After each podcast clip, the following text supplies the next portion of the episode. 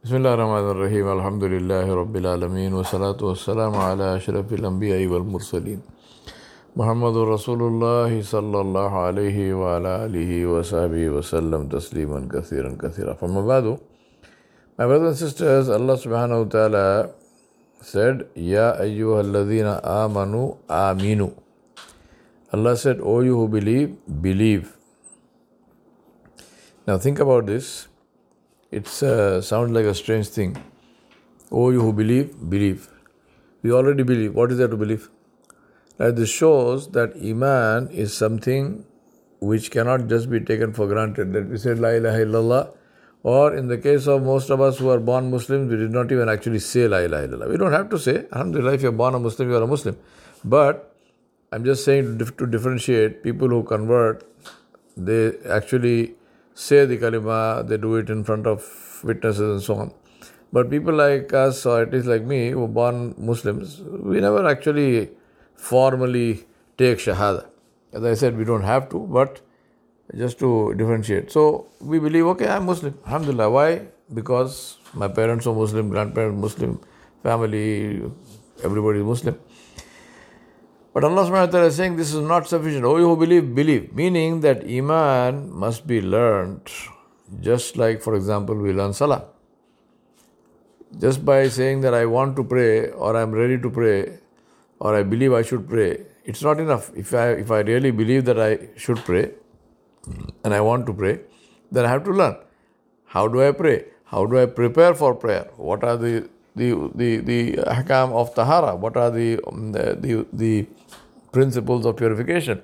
Uh, purification of the body, purification of clothes, purification of the place of prayer, also internal purification of the heart, uh, and so on. Second thing is, I also need to know what is it that spoils my salah. Because if I am purifying myself and so on, I need to know what is it that will cause or is likely to cause problems for this salah. Uh, what are the things that negate my salah? What will break my salah? Uh, what are the things that uh, beautify my salah, make it better? What are the things which do the opposite? So, just like that, we have to also learn what is uh, Iman in terms of the essence of it. When I say I believe in Allah subhanahu wa ta'ala, I believe in La ilaha illallah Muhammad Rasulullah, what exactly does it mean? How does it change me? What does it do to me? Uh, what changes can I feel in my own heart? Uh, what are the changes that uh, or, or uh, characteristics that others uh, can expect to see in me because I am Muslim? Allah subhanahu wa ta'ala said in another place in the Quran, Ya ayyuhalladhina amanu udkhulu fi silmi kafatan wa la tattabi'u khutuwati shaitan innahu lakum aduwwum mubin. Allah subhanahu wa ta'ala said, O you who believe, enter into Islam completely and totally and do not follow the footsteps of shaitan. See this uh, beautiful ayah. Allah subhanahu wa ta'ala did not say do not follow shaitan. Allah said do not follow the footsteps of shaitan. What does it mean? This means that shaitan is not there. Only his footsteps are there. So who has the responsibility? If we do follow those footsteps, then the responsibility lies with us. This is the reason why on the day of judgment, shaitan will say, فَلَا تَلُمُونِ وَلُومُوا أَنفُسَكُمْ Allah, shaitan will say, don't blame me, blame yourself. Don't send lanat on me, send lanat on yourself, curse yourself. Because you chose to uh, obey me. I didn't force you. I only invited you, I only tempted you. You fell into the temptation. You chose to accept my invitation. And even though Allah subhanahu wa ta'ala's uh, orders were clear, the Rasul alayhi salam, he had explained to you what is right, what is wrong, but you chose to follow me. And of course, this is where I lead you. So, believing in Islam and entering Islam completely is essential in terms of being a Muslim. As we all know, to accept Islam when we say somebody enters or took Shahada, it's not just a matter of saying Ashadu la ilaha illallah. It's a question of three three steps. It, it is uh, tasdeeq bil qalb, which is uh, belief in the heart. Iqrar bil lisan, which is to speak it out with your tongue. And it is amal bil arkan, it is to act upon this Iman, to act, to live our lives according to La ilaha illallah Muhammad Rasulullah. So, Tasdeeq bil qalb, it begins with believing this in our hearts that there is nobody worthy of worship except Allah subhanahu wa ta'ala jalla. No one other than Allah and no one with Allah. Both of these are essential to our Iman. That we don't worship anyone other than Allah and we do not join anyone with Allah subhanahu wa ta'ala. If you worship somebody other than Allah or you deny Allah subhanahu wa ta'ala, this is kufr, uh, denial, kufr. And if we join others with Allah subhanahu wa ta'ala as partners, then this is shirk.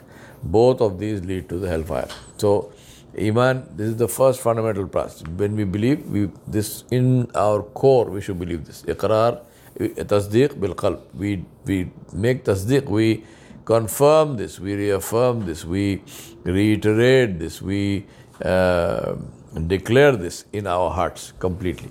And then iqrar bil lisan, to say this with our tongues, Ashadu an la ilaha illallah wa ashadu anna Muhammad Rasulullah, that I accept, that I bear witness that there is no one worthy of worship except Allah subhanahu wa ta'ala, and I bear witness that Muhammad sallallahu alayhi wasallam is the messenger of Allah subhanahu wa ta'ala, is the last and final messenger after whom there is no other messenger. This is the that's uh, uh, Qrar bil lisan.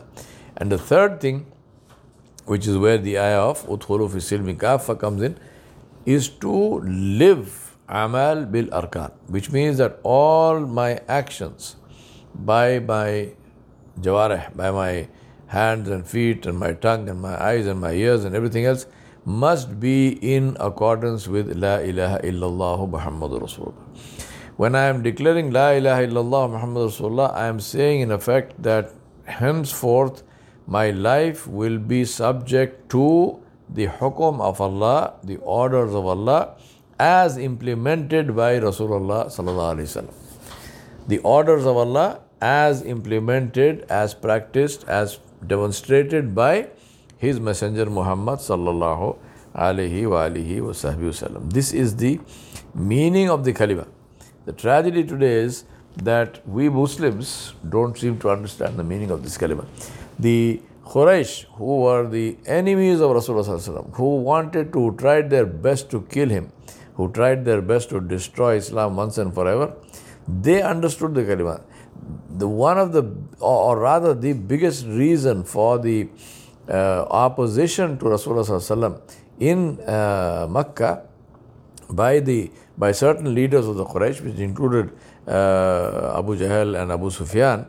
Uh, was because they understood the kalima. They understood that when we accept this, we are making ourselves subservient to Muhammad because we are saying that we will obey Muhammad completely and totally, and we will follow him and we will emulate him, and that is something that we will not do. Abu Sufyan was asked by Abu Talib, he said, Why are you giving my nephew such a hard time? All he wants is one word from you. Abu Sufyan said, if he wanted one word, we would give him a hundred words.